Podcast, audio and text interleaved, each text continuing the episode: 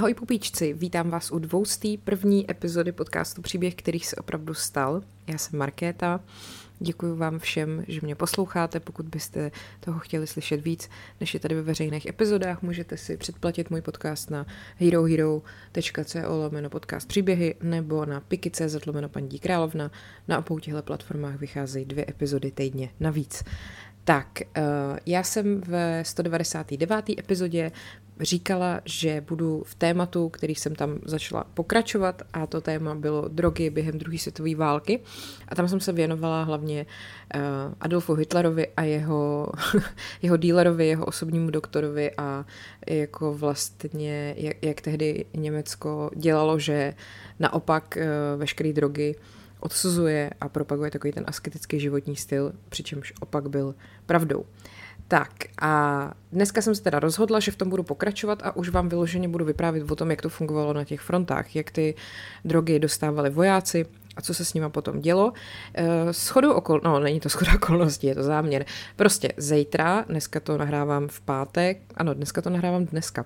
A dneska je pátek a já vlastně zítra, to je dvacátého druhého budu v Ostravě na podcastovém maratonu od dvanáct třicet a budu tam mít dejme tomu takový jako podcast naživo a vlastně v rámci toho budu vyprávět jeden příběh, který se k tomuhle tématu taky pojí. Je velmi jako, řekla bych, bizarní, vtipnej a neříkám ho tady ve veřejné epizodě, ani jsem ho neříkala v bonusech, nechávám si ho takhle na to živý vystoupení, tak pokud jste z Ostravy, nemáte co dělat zítra, tak se tam můžeme vidět.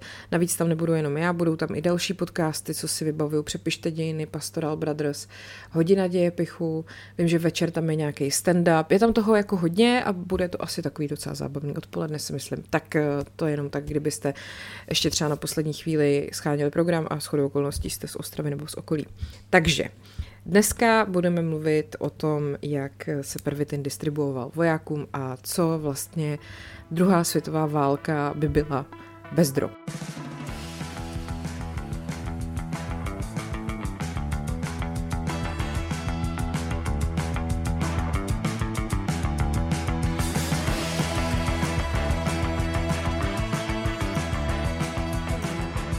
No, já jsem minule vlastně skončila, dá se říct, tím, že metamfetamin se stal takovou klíčovou součástí té nacistické vojenské strategie. Sun Tzu, což byl čínský filozof, ale taky vojevůdce a taky spisovatel a další věci, napsal ve své knize Umění války, že podstatou války je rychlost. Asi v té době neměl na mysli amfetamíny, ale e, nutno říct, že tyhle ty látky, které jsou jinak jako nazývány, nebo když něco obsahuje amfetamíny, tak se tomu říká povzbuzující pilulky, nebo go pills, nebo uppers, nebo speed, je prostě skupina syntetických drog, které stimulují ten centrální nervový systém, snižují únavu, chuť k jídlu, zvyšují bdělost a pocit pohody. Ty amfetamíny, které uh, jsou v podstatě všechny ty naše drogy moderního věku, se vlastně v historii látek, které jako mění vědomí, objevily relativně pozdě. Ale bylo to právě včas na to, aby během druhé světové války to mohli konzumovat masově opravdu stovky, tisíce vojáků, prostě ty přední průmyslové mocnosti. Takže tahle válka nebyla jenom nejničivější v dějinách lidstva, ale taky rozhodně nejfarmakologičtější. Um, těžko říct, jestli současná válka na Ukrajině jí předčí, to si asi budeme muset počkat. Um, vlastně uh, třeba Lester Greenspoon a Peter Hedblom ve své studii Kultura rychlosti z roku devatenáct sedmdesát pět napsali: druhá světová válka pravděpodobně dala dosud největší impuls k legálnímu, lékařsky povolenému i nelegálnímu zneužívání těchto pilulek na černém trhu v celosvětovém měřítku. A nebyly to jenom nacisti, jo? Byly to japonský, americký a britský jednotky, ty teda konzumovaly větší množství amfetamínů, ale opravdu jako ty nejnadšenější první uživatelé byli Němci, kteří byli vlastně průkopníci v užívání těch tablet na bojišti v těch počátečních fázích války. Přitom teda, jak už jsem říkala v té minulé epizodě, ta nacistická ideologie byla v tom svým drogovým pos- pardon, protidrogovým postoji velmi jako fundamentalistická. To společenské užívání drog bylo považované za vlastně jako projev vaší osobní slabosti a zároveň to byl jako vlastně jako morální úpadek. Jak jsem říkala, potom i lidi, kteří byli jakýmkoliv způsobem závislí na těchto látkách, byli prostě zavíraný jako do psychiatrické léčebny a nedoporu, nebo dokonce už pak bylo nějak fakt jako když jste si prostě vzali za manžela, za manželku někoho, kdo se s tímhletím potýká, tak to pro vás jako nebylo dobrý. Ale, jak už jsem teda říkala taky minule, Norman Ohler ve své báječné knize Totální rauš vlastně říká, že metaf- metamfetamin byl taková privilegovaná výjimka. Zatímco jiné drogy byly teda zakázané, nebo se od nich nějak odrazovalo, tak ten metamfetamin byl vlastně propagovaný jako zázračný produkt, když se teda koncem třicátých let objevil na trhu. Byla to dokonalá prostě droga. Německo, probuď se, jo, to vlastně nařizovali ty nacisti a ten metamfetamin byl takovej, takový prostředek k tomu, protože, jak jsem říkala, dodávám to energii, zvyšuje to sebevědomí a to je přesně to, co ta třetí říše potřebovala, že jo. V ostrém kontrastu s těma drogama, jako byl heroin nebo alkohol, který se zakazovali, tak tady u toho metamfetaminu nešlo o to, že jako si to dáte a nějak si jako užijete. Jo? Tam šlo vlastně opravdu o to, hlavně, že to zvyšovalo tu bdělost a ostražitost. Teď prostě, když k tomu přidáte tu teorii o té arijské rase, což bylo stělesnění lidské dokonalosti, oni prostě mohli najednou opravdu usilovat o to, aby byli takový nadlidi a mohli se z nich stát ty supervojáci. Jo? Jak říkal Hitler, prohlásil Hitler, nepotřebujeme slabé lidi, chceme jen silné. A slabí lidi brali drogy, jako bylo opium, aby vlastně unikli té realitě, když to silní lidi brali pervitin, aby se cítili ještě silnější. To byl jako ten rozdíl, ten ideologický. No a německý chemik Friedrich Hauschild, teda, to už jsem taky říkala minule, zopakuju to, věděl vlastně o americkém amfetaminu, který se jmenoval Benzedrin, od doby, kdy se tato droga poprvé použila jako dopingový prostředek na olympiádě v Berlíně v roce devatenáct set třicet šest. A potom v následujícím roce, vlastně on pracoval pro tu farmaceutickou společnost Temmler-Werke, a podařilo se mu syntetizovat ten metamfetamin, což byl blízký bratranec toho amfetaminu. Ale zase je ještě třeba dodat, že prvním, kdo to dokázal, nebyl tady ten pán, ale byl to Japonec, který se jmenoval Nagai Nagayoshi.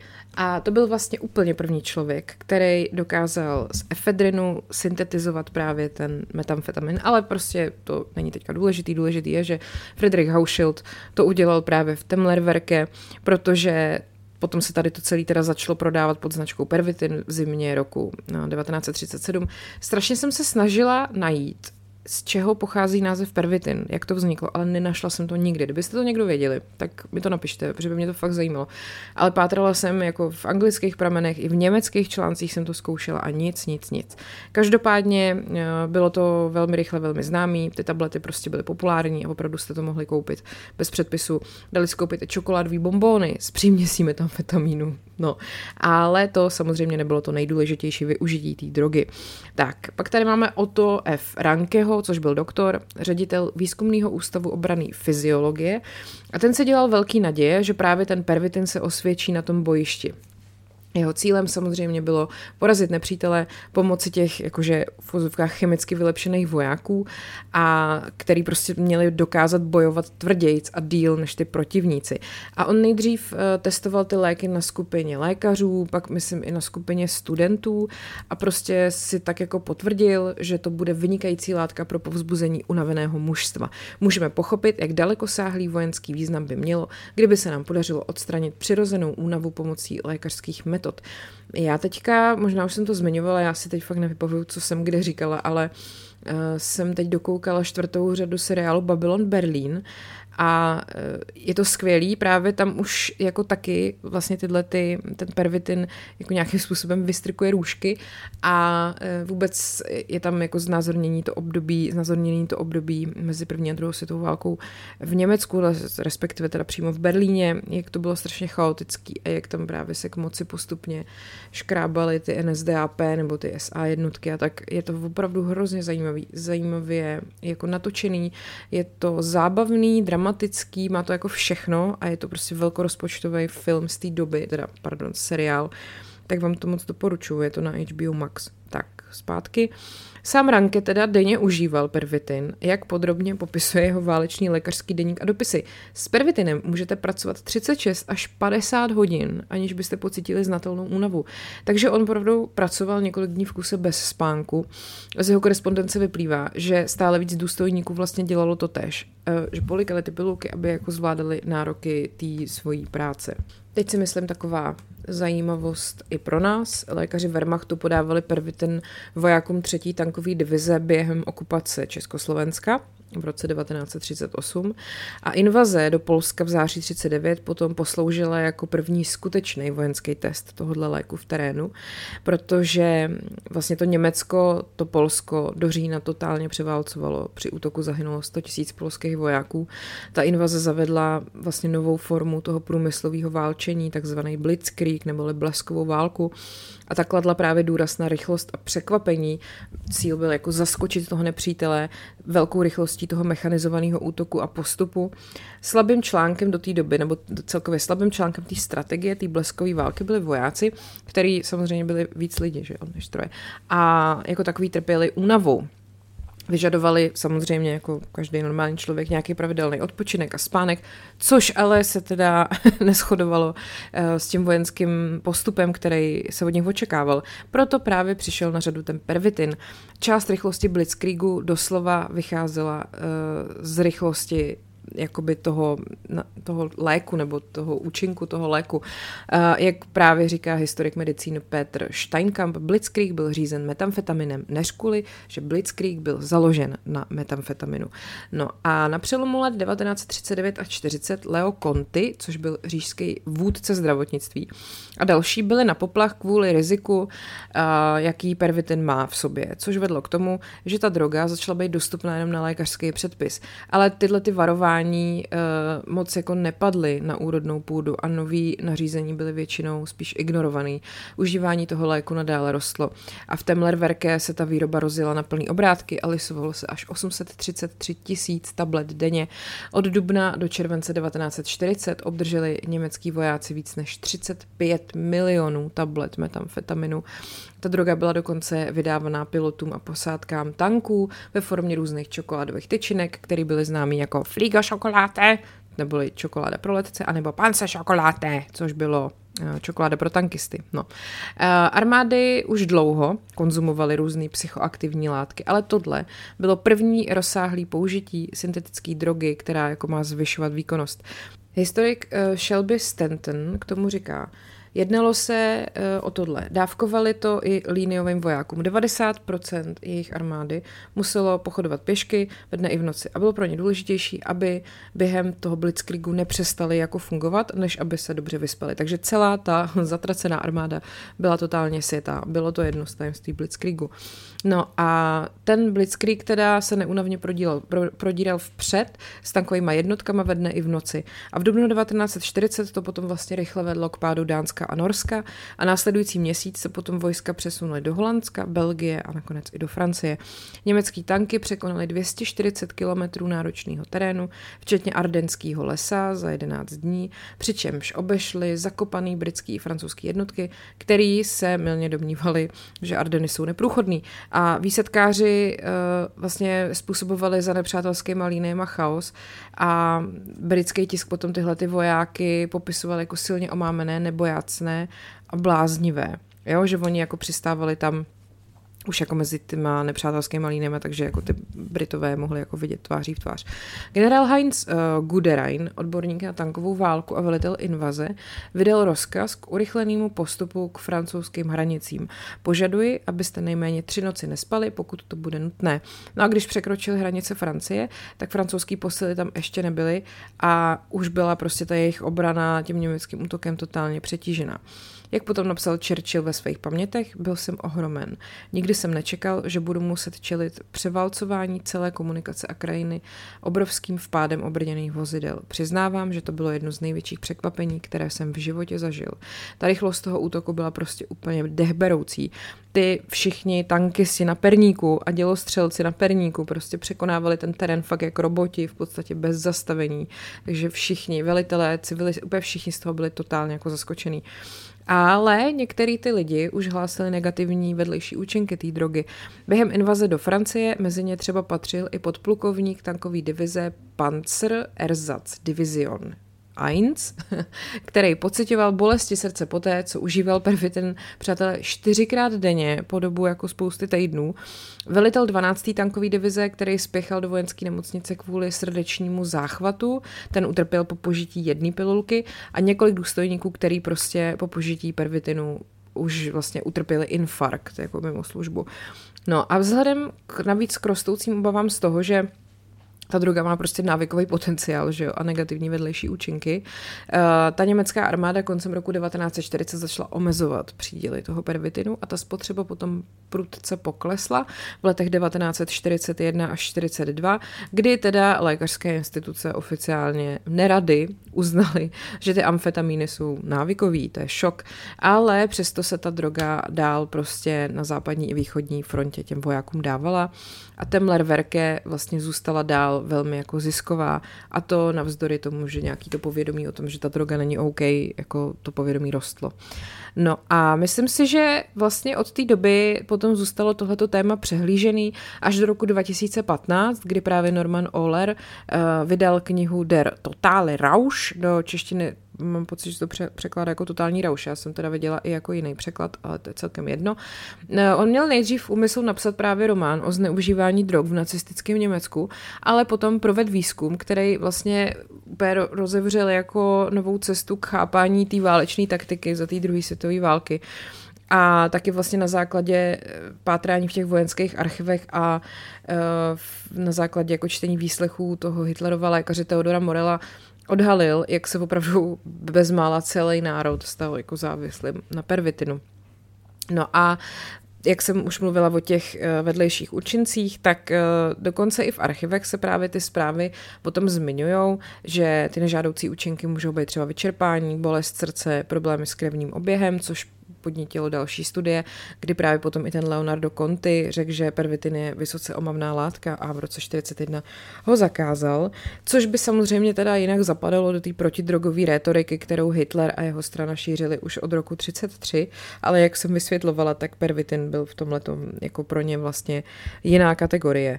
No a postavení této látky mimo ten zákon nemělo příliš velký důsledky, jak jsem říkala, protože sice už to nešlo bez lékařského předpisu, ale jako ta spotřeba se de facto prostě nesnížila.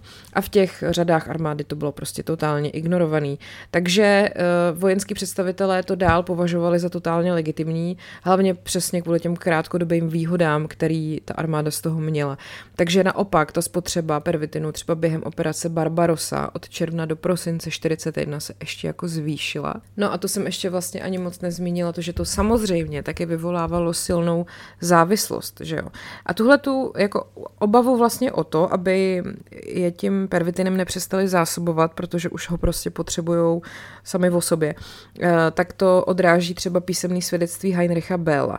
To byl, to byl voják zařazený do Wehrmachtu, během svého pobytu na bojišti posílal dopisy svojí rodině do Německa. A v jednom z nich, kdy, který psal v květnu čtyřicet, psal: možná byste mohli získat ještě nějaký pervitin do mých zásob, dělá zázraky. Potřeboval ho, aby si zajistil fyzickou výkonnost a využil i těch účinků na psychiku, což bylo důležitý, protože jako udržovat si stav té euforie navzdory tomu zvěrstvu, co se okolo vás děje, je asi v tu chvíli prostě to, co jako potřebujete. Heinrich Bell je mimochodem potom později jako spisovatel německý docela, myslím, že získal Nobelovu cenu za literaturu. No a samozřejmě ale teda mít celou populaci závislou na droze není úplně jako optimální. No, takže se pak i objevuje zásadní problém s nedostatkem těch pilulek a taky s odvykáním. Takže se opravdu objevily prostě klasický jako abstinenční příznaky a navzdory teda té Contiho snaze omezovat to užívání pervitinu se nedělo v podstatě nic. Uh, vojáci stále častěji umírali na srdeční selhání nebo sebevraždy. Kontrola se prostě totálně vymkla z rukou. A Morellovy výslochy, výslochy, výslechy odhalujou, že samozřejmě i Hitlerova vlastní drogová závislost vedla ke špatným strategickým rozhodnutím, který umožnili vítězství například po vylodění v Normandii. Takže ta tajná zbraň, která vlastně umožnila Wehrmachtu jako zazářit v těch prvních letech války, se dá říct, že se obrátila proti Německu a stala se jednou z příčin úpadku a nakonec i pádu té třetí říše. No a Vlastně kromě toho pervitinu se té armádě dodával i takzvaný izofan, což byla mírně upravená verze, kterou vyráběla farmaceutická společnost Knoll, a část těch tablet, z nichž každá obsahovala teda tři miligramy účinné látky, byla pod kódovým označením O B M zaslaná zdravotnickým divizím Wehrmachtu a potom distribuovaná teda přímo vojákům. A v případě naléhavé potřeby bylo možné dokonce telefonicky zadat spěšnou objednávku, jo? Takže balení byly označeny jako stimulant a návod doporučoval dávku jedné až dvou tablet pouze podle potřeby k udržení nespavosti. Jakože dneska celý západní svět řeší prostě spánek a jak líp spát a, a méně nespat, a tehdy prostě za druhé světové války potřebovali přesný opak. Ale teda regenerační fáze použití toho léku, to tehdy lékaře znepokojovalo, ta regenerační fáze byla čím dál tím delší. Jo? A navíc u těch častých uživatelů ten účinek postupně klesal. Prostě klasika droga, když ji berete na začátku trošku, tak to funguje, a čím díl ji berete, tím víc ji musíte brát, aby vám to jako fungovalo, tak jak to fungovalo. No a chudák teda Leonardo Conti prostě se snažil jak mohl a vůbec mu to nepomohlo. Pervitin prostě byl obecně považovaný za takovou tu osvědčenou drogu, která navíc pomáhala i na ten extrémní stres, který mu ty vojáci byli vystavený. V memorandu pro námořní lékaře se uvádělo následující: každý zdravotnický důstojník si musí být vědom, že pervitin je vysoce diferencovaný a silný stimulant, nástroj, který mu umožňuje kdykoliv aktivně a účinně pomoci některým jedincům v jeho dosahu dosáhnout nadprůměrných výkonů. No, dejme tomu. A ty účinky byly opravdu jako báječný. V lednu čtyřicet dva se skupina pět set německých vojáků, kteří byli umístěni na východní frontě a obklíčený Rudou armádou, pokusila o útěk. Teplota byla minus třicet stupňů Celsia. Vojenský lékař přidělený k té jednotce ve své zprávě napsal, že kolem půlnoci, po šesti hodinách útěku sněhem, který byl místy hluboký až po pás, bylo stále více vojáků tak vyčerpaný, že si začali jednoduše lehat do sněhu. A ty velitelské skupiny se právě rozhodli dát těm svým vojákům pervitin. Po půl hodině, napsal lékař, začali muži spontánně hlásit, že se cítí lépe, začali opět spořádaně pochodovat, zlepšila se jim nálada a byli čipernější. A trvalo téměř šest měsíců, než se zpráva dostala k vyššímu zdravotnickému velení armády. A jeho reakcí ale bylo pouze vydání nových pokynů a instrukcí pro používání pervitinu, včetně informací o nějakých rizicích, teda, které ale se nelišily od těch dřívějších instrukcí. Pokyny pro zjišťování a potírání únavy, které byly vydaný osmnáctého června čtyřicet dva, byly stejné jako vždy. Dvě tablety užité jednorázově odstraňují potřebu spánku na tři až osm hodin a dvě dávky po dvou tabletách jsou obvykle účinné po dobu dvacet čtyři hodin. No a ke konci války na cestě dokonce pracovali na zázračné pilulce pro svý vojáky. V severoněmeckém námořním přístavu Kiel šestnáctého března čtyřicet čtyři požádal tehdejší viceadmirál Helmut Heje, který se později stal poslancem za konzervativní křesťansko-demokratickou stranu a šéfem výboru pro obranu německého parlamentu, o lék, který dokáže udržet vojáky připravené k boji, když jsou požádáni, aby pokračovali v boji i po období považovaném za normální, a zároveň jim zvedne sebevědomí. No, uh, já si myslím ale, že na tohleto funguje i dát si prostě třeba pár panáků, že jo. Uh, krátce na to předložil kielský farmakolog Gerhard Orzechowski, který se jmenuje opravdu Ořechovský, ale to je jako psáno jako polsky, or, Orzechovsky, tomu Hajovi pilulku s kódovým označením D I X. Obsahovala, pozor, pět miligramů kokainu, tři miligramy pervitinu a pět miligramy eukodalu, což byl lék proti bolesti na bázi morfinu. Ty vole. V dnešní době by byl uh, s takhle silnou dro- drogový dealer, který by prostě měl takhle silnou drogu a nějakým lidem ji dál jako prodával, tak by ho prostě poslali do vězení, že jo. Ale v té době byla ta droga úplně pohoda lahoda, testovaná na členech posádky pracujících na takových těch malinkých ponorkách námořnictva, které byly známý jako Seal a Beaver. No, dokonce i alkohol byl jako fajn, tak vidíte, jsem říkala panáky. Ten vlastně byl oblíbený i ve Wehrmachtu a s odkazem na alkohol Walter Kittel, což byl generál zdravotnického sboru, napsal, že jen fanatik by odmítl dát vojákovi něco, co mu může pomoci uvolnit se a užívat si života poté, co čelí hrůzám bitvy, nebo by ho káral za to, že si se svými kamarády přátelsky vychutná skleničku nebo dvě. Důstojníci rozdávali svým vojákům alkohol za odměnu a kuřelka se prostě běžně prodávala ve vojenských komisariátech, což mělo i ten šťastný vedlejší efekt, že že vlastně vojáci tím pádem jakoby ten plat, který dostali, vlastně vraceli jako zpátky tam, odkud přišel, že jo. Velení armády přivíralo oči nad konzumací alkoholu, pokud to nevedlo k veřejnému opíjení vojáků, říká freiburský historik Petr Steinkamp, což je teda jinak odborník na zneužívání drog Wehrmachtu, což je podle mě geniální povolání. V červenci devatenáct set čtyřicet po porážce Francie vydal Hitler následující rozkaz. Očekávám, že příslušníci Wehrmachtu, kteří se v důsledku zneužívání alkoholu nechají zlákat ke kriminálním činům, budou přísně potrestáni. Dokonce ty, co by to udělali opravdu závažně, by mohli očekávat takzvanou ponižující smrt, což nevím, co si pod tím mám představit, jestli ponižující smrt je třeba... že třeba jako uklouznete na šlupce od banánu, nebo prostě se utopíte ve vaně, nebo jako se udusíte prostě hráškem, nebo já nevím, co je ponižující smrt. Nic tam dál, myslím si, že Hitler to měl promyšlenější.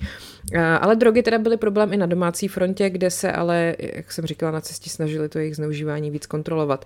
Nicméně vůbec to pokušení jako alkoholu bylo silnější než vůdcovy hrozby, takže o rok později uh, dospěl vrchní velitel německé armády generál Walter von Brauchitsch k závěru, že jeho vojáci se dopouštějí uh, nejzávažnějších přestupků proti morálce a kázni a že viníkem je zneužívání alkoholu. A mezi nepříznivý důsledky zneužívání alkoholu uvedl rvačky, nehody, špatné zacházení s podřízenými, násilí vůči nadřízeným důstojníkům a zločiny zahrnující nepřirozené sexuální akty, nevím, co si před, pod tím mám představit, a samozřejmě taky, že alkohol ohrožuje disciplínu v armádě. Podle nějaké interní statistiky, kterou sestavil náčelník zdravotnického sboru, mohlo být sedm set pět vojenských úmrtí mezi zářím třicet devět a dubnem čtyřicet čtyři přímo spojeno s alkoholem. Neoficiální číslo ale pravděpodobně bylo mnohem vyšší, protože nějaké dopravní nehody, nehody se zbraněma a sebevraždy byly taky často samozřejmě způsobeny nějakým požitím alkoholu. Zdravotníci dostali pokyn přijímat alkoholiky a narkomany do léčebných zařízení a podle rozkazu vydaného zdravotnickou službou mělo tohle řešení tu výhodu, že mohlo být prodlouženo na neurčito.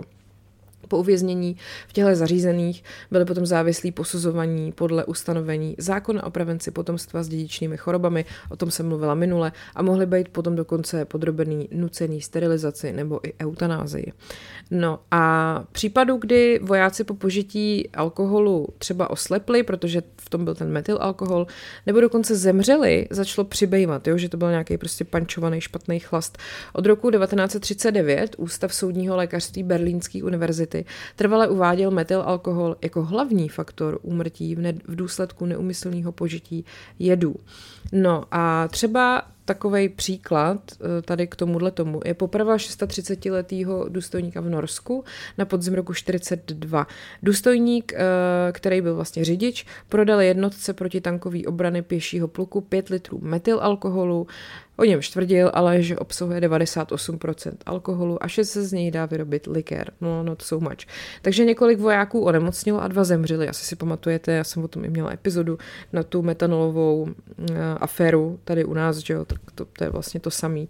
Uh, muž považovaný za nepřítele lidu byl popraven zastřelením a podle denního rozkazu vydaného druhého října čtyřicet dva se trest oznámí vojákům a pomocným jednotkám a použije se jako nástroj pro opakované a důrazné napomenutí. Ale vlastně asi, já to, pro, pro mě je to jako pochopitelný, že ty vojáci měli pocit, že vlastně cokoliv, co jim nějakým způsobem pomůže uniknout hrůze té války, je nějak jako ospravedlnitelný. Takže navzdory obecnému povědomí o tom, že závislost na morfinu je riziková, nebo jakákoliv závislost na čemkoliv, tak se prostě mezi třeba raněnejma a zdravotnickým personálem tato závislost velmi rozšířila. A v roce čtyřicet pět bylo na morfinu závislých čtyřikrát víc vojenských lékařů než na začátku války. Franz Wertheim, lékařský důstojník, který byl desátého května devatenáct set čtyřicet, vyslaný do malé vesnice poblíž západní fronty, tak ten napsal: abychom si ukrátili čas, experimentovali jsme my lékaři sami na sobě. Den jsme začínali tím, že jsme vypili sklenici koněku a dali si dvě injekce morfia. V poledne se nám osvědčil kokain a večer jsme si občas vzali hyoskin, což byl alkaloid získávaný z některých odrůd rostliny nočního lišejníku, který se teda používá jako lék. Wertheim dodává, v důsledku toho jsme nevždy plně ovládali své smysly. Což chcete slyšet od lékaře, jemuž svěřujete svůj život. Na druhou stranu asi je to pochopitelný, protože ty lidi museli žít ve strašný, strašný hrůze. aby se zabránilo vypuknutí, takzvanému vypuknutí morfinismu, k němuž došlo po poslední válce, jak napsal profesor Otto Wood, nadrotmistr a poradní psychiatr Vyššího vojenského lékařského velitelství v únoru čtyřicet jedna, tak vlastně všichni ranění, kteří se v důsledku léčby stali závislými, měli být centrálně evidovaný a hlášený okresní lékařský radě, kde by jim buď byl legálně poskytovaný morfin, anebo by byly rutinně vyšetřovaný a posílaný do léčebných center pro drogově závislí. Tímto způsobem budou závislí na morfinu evidování a sledování a celé skupině bude zabráněno, aby se stala kriminální. No, to nacistické vedení bylo schovívavější k těm, kteří se stali jako drogově závislí v důsledku války, než k třeba k alkoholikům, protože prostě Wehrmacht se bál, že by mohl být žalovaný o náhradu škody, protože on sám byl vlastně zodpovědný za výdej drog jako on the, in the first place, že jo, prostě ne, ne ty vojáci, ale oni, že jim to vůbec poskytovali. No, a aby toho nebylo málo, nacisti nebyli prostě jediný, kdo za druhé světové války užíval ten pervitin. V listopadu devatenáct set čtyřicet dva schválilo britský královský letectvo, nebylo R A F, používání amfetamin sulfátu, což bylo právě známý pod obchodním názvem Benzedrin, což teda se používalo, nebo bylo to schválené pro použití při operacích svých letec, jejich leteckých posádek, což píše badatel James Pugh, Pugh, Pugh, těžko říct, Pugh, Pugh. Tahle látka, silný stimulant se schopností podporovat bdělost a dobrou náladu, podlíhala v R A F od září třicet devět prostě tomu, že, že se o tom jako nemluvilo, jo? Jakože děláme, že to neexistuje. Při zkoumání téhletý změny pan Puk píše, že k ní došlo po laboratorních a provozních testech ve spojení s vědeckou, lékařskou a vojenskou debatou. Poznamenává také, že se žádná zmínka o nové drogové politice nedostala ani do oficiálních lékařských dějin R A F, ani do širších oficiálních dějin britský letecké ofenzivy proti Německu. Odhaduje se, že během války bylo pro britský ozbrojené síly zakoupeno sedmdesát dva milionů tablet toho amfetamínu. Britové se vlastně sami taky zahnali do takového kouta té propagandy, protože při invazi do Francie v roce devatenáct set čtyřicet byli právě nacistický vojáci v britském tisku pranířovaný za to, že jsou zdrogovaný a nadopovaný, jak jsem říkala, aby se zdůraznil ten neetický a nemorální způsob, jakým ty německý ozbrojené síly ty látky používají, ale přitom teda oni to vlastně Britové dělali taky. Sešlo se prostě několik faktorů, který k té změně politiky R A F vedly. Samozřejmě ta zoufalá válečná doba, vyčerpání leteckých posádek, těžké ztráty prostě při těch misích, pak to, že stejně ty drogy se užívaly tajně, A, a důkazy, že benzedrin sice nezvyšoval výkonnost, ale hrál roli v prevenci degradace výkonnosti, takže ji nezvyšoval, ale bránil tomu, aby se snižovala. Ministerstvo letectví sice používání benzedrinu schválilo, ale oficiální pokyny pro posádky se nešly v převážně opatrném tónu. Takže takový to jo, dělejte to, ale dělejte, že jsme vám to jako neřekli. Tablety na povzbuzení by konec konců mohly udržet posádky letadel pod napětím příliš dlouho. E, tohleto řešení toho problému únavy s řadou potenciálně nežádoucích subjektivních účinků bylo nedokonalá zbraň, jak píše pan Puk. E, odhaduje se, že během války bylo pro britský e, vojenc ozbrojené síly nakoupeno sedmdesát dva milionů tablet, jak jsem říkala, a vlastně, ale není možný, jestli ten rozsah byl větší, jako jestli ten údaj je správný. Uvádí, taky, uvádí se taky, že pozdější postoje k užívání drog potom mohly vlastně ovlivnit i vzpomínky těch veteránů. Třeba v rozhovoru pro Imperial War Museum se tazatel zmiňuje o těch legračních tabletách, které bychom dnes nazvali drogou a které mají dnes strašnou pověst. No, jako... Hmm. Ve skutečnosti se uh, za války i R A F obávala nazvat benzedrin drogou. Lék, to samozřejmě znělo líp. Jeden radista, citovaný panem Pugem, řekl, že pilulky byly jako aspirin. Vzal jsi si je, když si cítil, že je potřebuješ. Samozřejmě. Užívání benzedrinu uh, nebylo v R A F teda nikdy jako povinný. Ty posádky Pathfinderů, který vlastně lítali v předstihu před bombardérama, tím jako pohrdali. Dali, dávali přednost kofein, citrátu a některé posádky si dávaly záležet na tom, aby odmítali všechny, jako veškeré pilulky, protože schopnost udržet bdělost se během konfliktu stala měřítkem možnosti, jo, podle jako těch válečných, poválečných vzpomínek. Ale znova teda opakuju, že vlastně ta R A F celkově k tomu měla jiný postoj, než měl Wehrmacht, protože tam to nikdy nebylo povinný a nikdy to nepovažovali za nějaký zázračný řešení všech těch válečných problémů, ale na druhou stranu to ani nedemonizovali. A jak se tyhle ty oficiálně schválené farmaceutické závody ve zbrojení rozvíjely, tak vojáci byli prostě, kteří to používali nebo užívali, byli tlačený za hranice svých běžných schopností a dlouhodobý dopady toho užívání drog potom ani tady ty vojenský lékaři nějak neprožívali, spíš to z velké části ignorovali. No a pak tu máme Američany. Když se americký vojáci v roce devatenáct set čtyřicet dva vylodili v severní Africe, tak operovali taky pod vlivem speedu. A bylo to na příkaz generála Dwighta D. Eisenhowera, tam bylo dodáno půl milionu tablet toho benzedrinu. E, objevuje se taky v dokumentu, e, který se tady tímhletím zabývá, poznámka britského velitele z roku devatenáct set čtyřicet dva, v níž se uvádí, že britský vojáci dvacáté čtvrté obrněný tankový brigády dostávali před bitvou v Egyptě dvacet miligramů benzedrinu denně. Pro srovnání doporučená dávka pro piloty královského letectva v té době činila jenom deset miligramů. No a dneska teda, když to tak uzavřu, jsou samozřejmě amfetaminy, amfetaminy, liamfetaminy, e, jsou v současné době považovaný za samozřejmě vysoce rizikový pro vznik závislosti a zneužívání.